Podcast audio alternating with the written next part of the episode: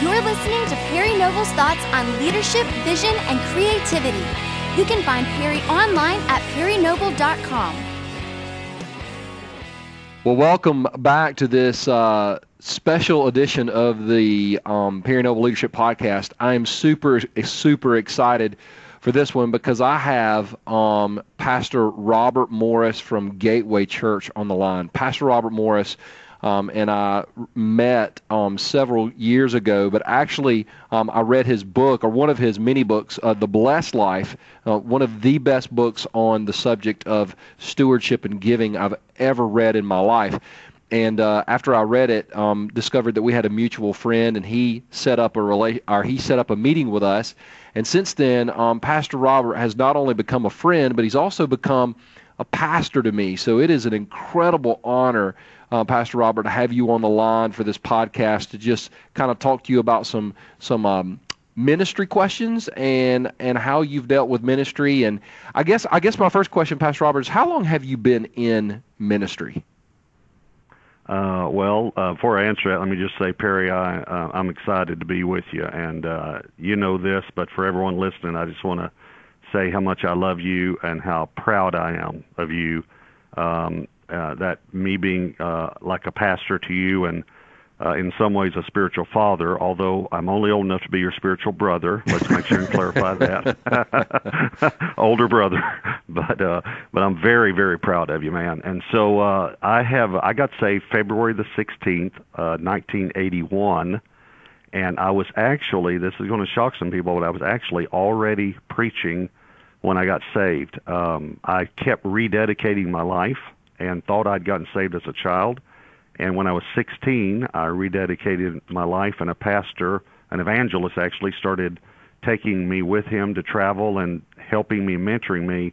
And I started preaching some youth things, but it wasn't until uh, uh, on that February date that I really, really realized I'd never truly been saved and accepted Christ. So I really have been in ministry since February 16th, 1981, so about 33 years now. Before that, I'm not going to count that as ministry. oh, I understand. So that that is just so fascinating, though. So you were actually in ministry. I mean, it's kind of like the Apostle Paul. He was in ministry. Well, you probably weren't killing people, but he was in. I mean, you were in ministry, but then met Jesus, and so you've been in. You, you would say you've been in ministry since 1981. What What would you say?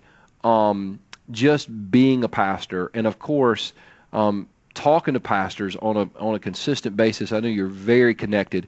What would you say um, is one of the most overwhelming circumstances that you see on a consistent basis that pastors deal with?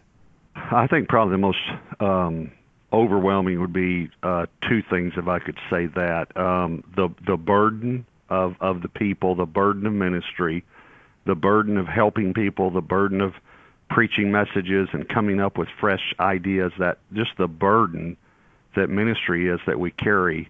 Uh, and then the the along with that I guess it's really under all under one topic under the burden but uh, it's so important is the the time the energy um, the the schedule that we all have. And um, you know you know Perry the things I've dealt with with my health and it's been really because I just have not stewarded my time and my energy as well as I could. And um, we were talking just a moment ago before we actually started the podcast about. You said, "How am I doing?" I said, "I'm, I'm actually surprised how well I'm doing." And uh, the the secret that I really want to share with anyone in ministry is that I started budgeting uh, my time and energy like you have to budget money. And you know, you only have so much money, and if you have a you know a household income of sixty thousand or eighty thousand or a hundred thousand or whatever it is, you can't have if it's eighty thousand, you can't have a budget of of ninety thousand. Right. Know? You have to schedule, uh, budget your your uh, however much money you have. You have to budget that much. And the thing about that that's different uh, between money and time is you can actually make more money. but you, but you can't make more time. Right. It's the only thing you can't make more because God made it. And so, what has helped me tremendously, and with the burden of ministry, the mistake that I've made, and the mistake I see a lot of guys make, is they begin to impulse uh, schedule, mm. if I could say that. Instead wow. of impulse buy, they begin to impulse schedule. They say, yes, I can come. Yes, I can do this. And they want to, and we want to because we love people. But the, the, the more strict I've become about my schedule, the more I'm enjoying ministry, the more, the more I'm excited uh, to go to the pulpit. Uh, I told Debbie last night, my wife, and uh, you know that, but just for those that might not know, um, I told Debbie last night, I said, I, I get to study in the morning. Mm. And I can remember when I was busy, I would think to myself, I have to study in the morning. I wow. have to prepare a message in the morning. And last night I was excited, couldn't wait to go to bed and wait to get up because I this this morning was one of my study mornings. And um, so I just think it's the burden of ministry, but the, the the way that burden becomes overwhelming many times is we're not strict enough about scheduling our time and our energy. Would you say, Pastor Robert, that one of the most stressful things about being a pastor um, of a, of a you know a growing church or a growing ministry or being a leader in any organization is at some point you have to tell people no and we hate to hurt people we hate to disappoint people we've got that burden as you said of working with people how what are some of the ways that you've kind of navigated through that personally because you you you've wanted to say yes, but you know you need to say no, and you're kind of walking that line as a leader, and that that can be pretty overwhelming as well. What's some things that you would say to a younger pastor? And and by the way, I'm I'm taking notes on this one too. But what's what's some things you would say? Um, that you've said, all right, I've, I want to say yes, but I've got to say no. What's some things that's kind of helped you navigate that? Yeah. Well, um, let me go back to what has really helped me is seeing time as a commodity that I only have so much of it. Mm-hmm. Uh, in the same way of, of money, uh, it's easy for me to say no to certain purchases because I can't afford wow. them. You know? That's easy. I mean, I can look at a certain car or a certain home or a certain uh, suit or something, and I think I can't afford that. You know, it's easy to say no. And when I began to put time in as a commodity and schedule it, I, I could say with integrity in my heart, I'm not able to do that. And I used to think that I couldn't say that because I would look at my schedule and I'd see, okay, I'm scheduled the week before to go somewhere. I'm during the week, let's say, not on the weekend if I'm here preaching, and I'm scheduled the week after. But the week he's asking me for, I actually could do it. I don't have an, anything else scheduled, but I do have something the week before and the week after. And so I would think in integrity, I can't say I'm not able to come. Well, what I've realized is I'm not able to come because I'm spending the energy the week before and I'm spending energy the next week and I don't have that much energy. I just don't have it. Oh, we all don't. We all need times of rest. I mean, God himself put it in. He rested on the seventh day. Yep. Obviously, he didn't need to, but he put it in as an example for us. Um, and he was refreshed, the Bible says, which is kind of a hard passage to explain theologically that God himself was refreshed. uh, but I actually looked that word up, and it meant to breathe in. And I got wow. thinking about, you know, when you speak, you breathe out. You know, for for six days he'd been saying, "Let there." He'd been breathing out, and on the seventh day he he breathed in. He took a breath. And we say it a lot. We say, I just need to catch my breath. Well, that's what the Lord showed me. That week before, I'll be breathing out somewhere, wherever I minister. And that week after, I'd be breathing out. So I need to breathe in that week. So I can, with integrity, just like on a purchase, say, I'm not able to buy that. I can, with integrity, say, you know, I'm not able to come to your 40th birthday party. Maybe it's a friend in the church. I'm not able to do this wedding. I'm not able to. I'd love to if I could, but because of my schedule, I'm not able to. And I really know I'm being integrous in my heart that I, I'm not able to do that. You know, Pastor Rob, that's that's amazing. I've never heard anybody um, make that comparison with, with time and money. Not not specifically the way you did that. That that is uh that's enormous. I think that's going to help a lot of pastors and, and ministry leaders. I was um uh, you know, speaking of, so you've you've done all all sorts of ministry. You've been in youth ministry. You've been a traveling evangelist, um, and you've planted a church. What year was it, Pastor Robert? I I, I, I think I know, but I want to I want to I want to get this right. What year was it that you planted Gateway? We planted uh, Easter of 2000. Okay. So this uh, Easter is our 14th anniversary. Okay, that's what that's what I thought because uh, Gateway and New Spring are kind of like sister churches. We planted the same year. Um, so when you planted uh, the church, you, you you and Debbie were married, and and how old? You've got three. You've got three children. Um, how old were your children when you when you planted Gateway? Well, my oldest son was a senior in high school that spring, uh, and then um, so he was about 18. Then my um, uh, next, I think he was 17. My next son was um, 14, and then my daughter was nine. And um, you know, I, since you asked that question, I'm going to say something to. I'm going to um, share a mistake I made that hopefully will help other pastors and ministry leaders not to make this mistake. Uh, my boys were older uh, older, you know, teenagers, and we uh, loved to hunt and fish and golf, and we had these hobbies. Uh, my daughter, uh, you know, her hobby was more of uh, shopping, and shopping is. I know some guys like to shop, but I don't. I, I, you know, I told her one time, "Sugar, if you'll just drag me behind the car to the mall and drag me home, I'll enjoy it more." Um, but um, and so uh, I really did not spend as much time with my daughter um, as I should have uh, in her teenage years. And the church took off, and I became very busy. And uh, it actually uh, resulted in the enemy getting a foothold in her, where mm. she went away from the Lord for a couple of years. She now is part of the King's University here. Uh, she went to ORU before that. She travels and speaks. She's she's just doing wonderful with the Lord. But um, her breakthrough really came uh, when God showed me that uh, I was not there for her at a crucial time in her life. And um, I didn't just say I'm sorry, but I, I really it broke my heart, and I really spent some time repenting to her uh, that I should have been there for her. And she thought she felt like I put the church in front of her, uh, and I did. She felt that for a good reason. I didn't mean to. None of us ever mean to. Um, so since you, you asked about the kids and and maybe you were going down this road, um, uh, that's one of the things that um, now when I'm budgeting my time, um, all three of my kids are grown and married, so they're not at home. They don't have ball games to go to that I need to be at and things like that. So I have a little more time that I can budget.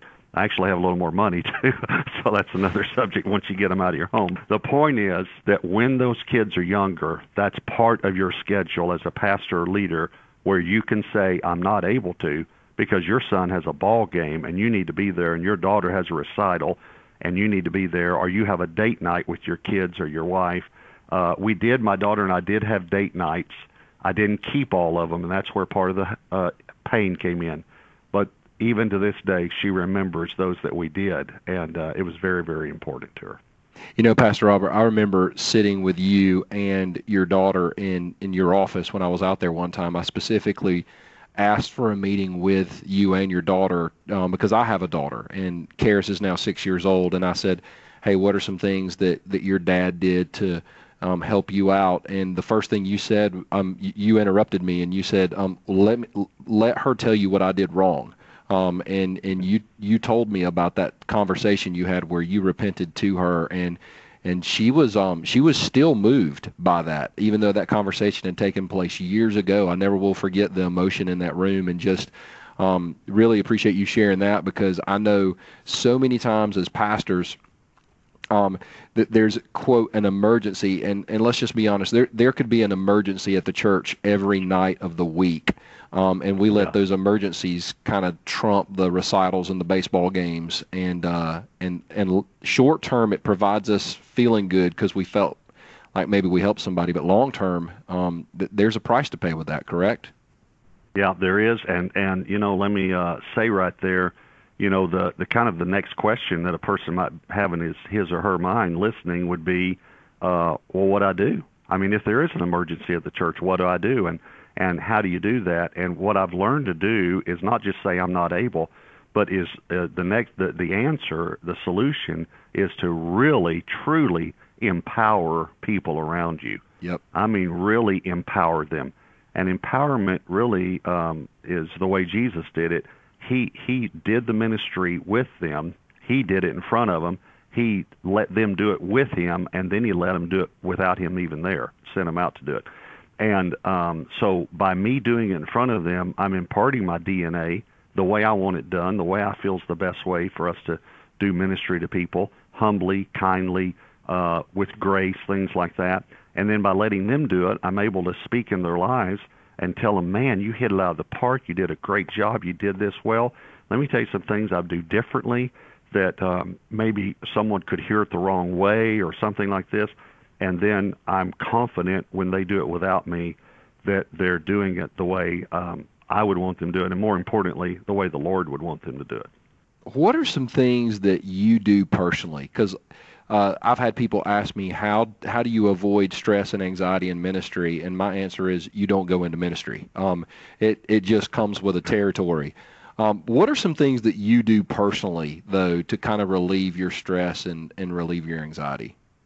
Uh, well, I think uh, God created all of us um, uh, to enjoy the earth. You know, he I, when you look at the mountains and the oceans and all the different animals and the different colors uh, I mean, he went to a whole lot of trouble to create a beautiful place for us to enjoy. Mm-hmm. And uh, we all have hobbies. We all have things that we like to do. We all have things that refresh us or refill us. Um, I was actually just speaking at a thing a while back with former President Bush, uh, George W. Bush, and he was talking about how he's he does painting now.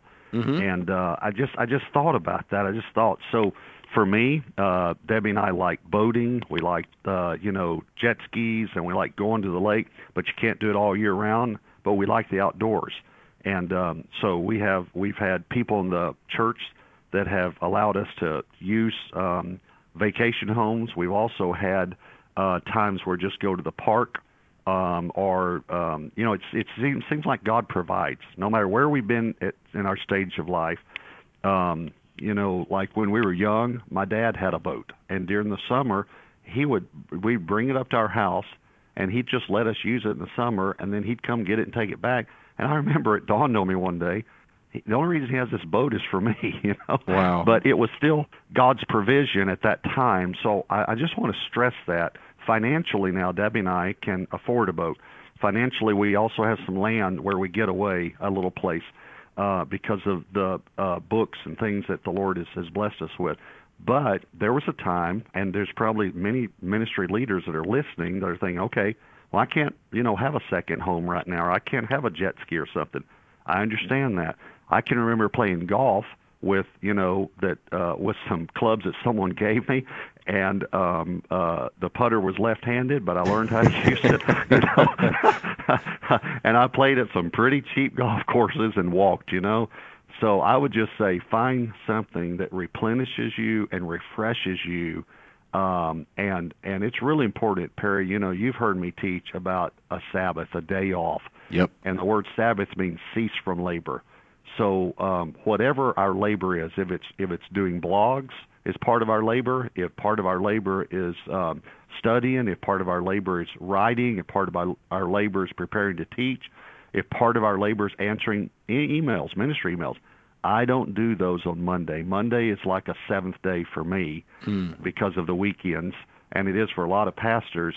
So I'm very, very um, strict about taking a day off from ministry. As a matter of fact, I've gotten emails before from my staff on Monday, and I send them an email back and say, "What day is this?" and just remind them this is my Sabbath. This is not the day to email me. Um, you know, and I think there are blessings when we um, rest one day a week. And I think there are consequences when we don't. So I would say to make sure you take some time off and then find something that replenishes you and refreshes you. How do you tell Pastor Robert and um, because I, I know this and, and you've dealt with this, I deal with this. So so you're trying to take some time off, you're trying to go play a game of golf, you're you know, a friend lets you borrow their boat or whatever, and you're going out there. But one of the things I've seen um, personally, and I've talked to other pastors about this, is the enemy hits us with guilt.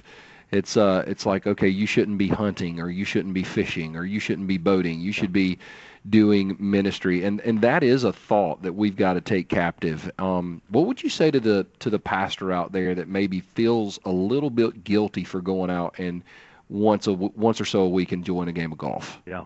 Yeah, and I understand that completely. I mean, I felt that too. And the Lord, you know, the Lord is so gracious to speak to us. And a lot of times He'll give us word pictures to help us, like Jesus would say there was a farmer and there was a field or, you know, something um, I just felt like the Lord showed me that that I'm like a guy that drives one of these 18 wheeler fuel trucks. You know, you see them and they pull up to the gas station, they fill the gas station up, and they go to another one, they fill up those tanks, and then we never see this, uh, but eventually they got they have to go to a refinery somewhere, and they have to fill their truck back up. Mm-hmm. And when they're filling their truck up, they're doing nothing.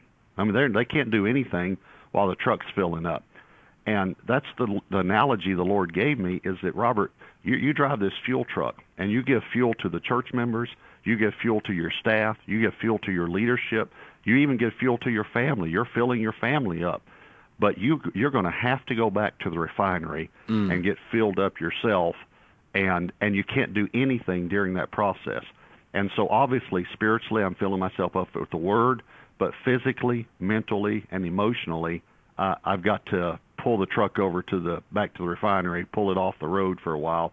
Otherwise, you just if a truck just kept going to gas station after gas station after gas station, uh, it's going to run out, and and that's where many ministers end up. Yeah, Pastor Robert, I'm as I'm wrapping up. I mean, you the the time thing has been huge, um, and and I know that's not just something you're saying. I've I've seen you. We we've had conversations about this over the past year, and, and I know you're really excited about this. I I'm going to give you the final word in this in this podcast, um, and just ask you what what would you say to ministry leaders, pastors, um, who who are dealing with some stress, who are dealing with some anxiety, who are dealing with maybe some frustration in ministry? Um, what what what is it that's just on your heart that you would say this is the one thing I would tell them? uh, I'd, I'd tell them that you're fighting for your life. I mean, that's how important I think it is. Mm-hmm. Um, uh, there are things that we have to do to have a healthy marriage, and there are things we have to do to have a healthy ministry, um, and there are things we have to do to be healthy physically. Um, there are just some standards that we've got to do. And I would say to someone that's dealing with the stress, and I understand it completely, um, I would say you just you you, you got to see that you're fighting for your life, and I don't want to um, not finish the task that the Lord has for me, and I also want to be here, uh, you know, for my grandkids when they get married or when they have kids. I want to be here for them. I don't want them to be hearing about that Papa was a great man of God, and I also want them to to be there with Papa you know, when he's retiring from the church and and celebrating 40 years in ministry or 50 years in ministry and 50 years of marriage and I, I want to be there. And so I I feel like I've gotten that place where I I realize uh, this is serious. And um, I, I've had some things that have caused me to see how serious it is. Uh, and I just think every ministry leader needs to get that down deeply in their hearts. This is serious, and I need to make changes now or I may not be around to make changes later. That's so good. That is so good. I um I can't emphasize how how much I appreciate you giving us some time today. Um I know you're the real deal. I've seen you um with your wife and and just I've seen how much you and Debbie love each other. I've seen you with your children. I've seen you with your grandchildren, and and I'll, just be honest, Pastor Robert. When when your grandchildren walk in the room, you you you get really bright. I mean, you you just you just light up like a firecracker, and uh, it's so awesome to see um, a, a pastor who's been doing ministry since 1981, whose wife, your marriage is as strong today as it ever has been, um, and your family still loves you and respects you. So thank you um, for being a great example, and thank you so much for your time today. Thank you, Perry. That's it. Thank you so much for listening to this edition. I believe this was one of the best interviews we've ever had on the Perry Noble Leadership Podcast. And stay tuned later on this month. We've got some more surprises coming your way.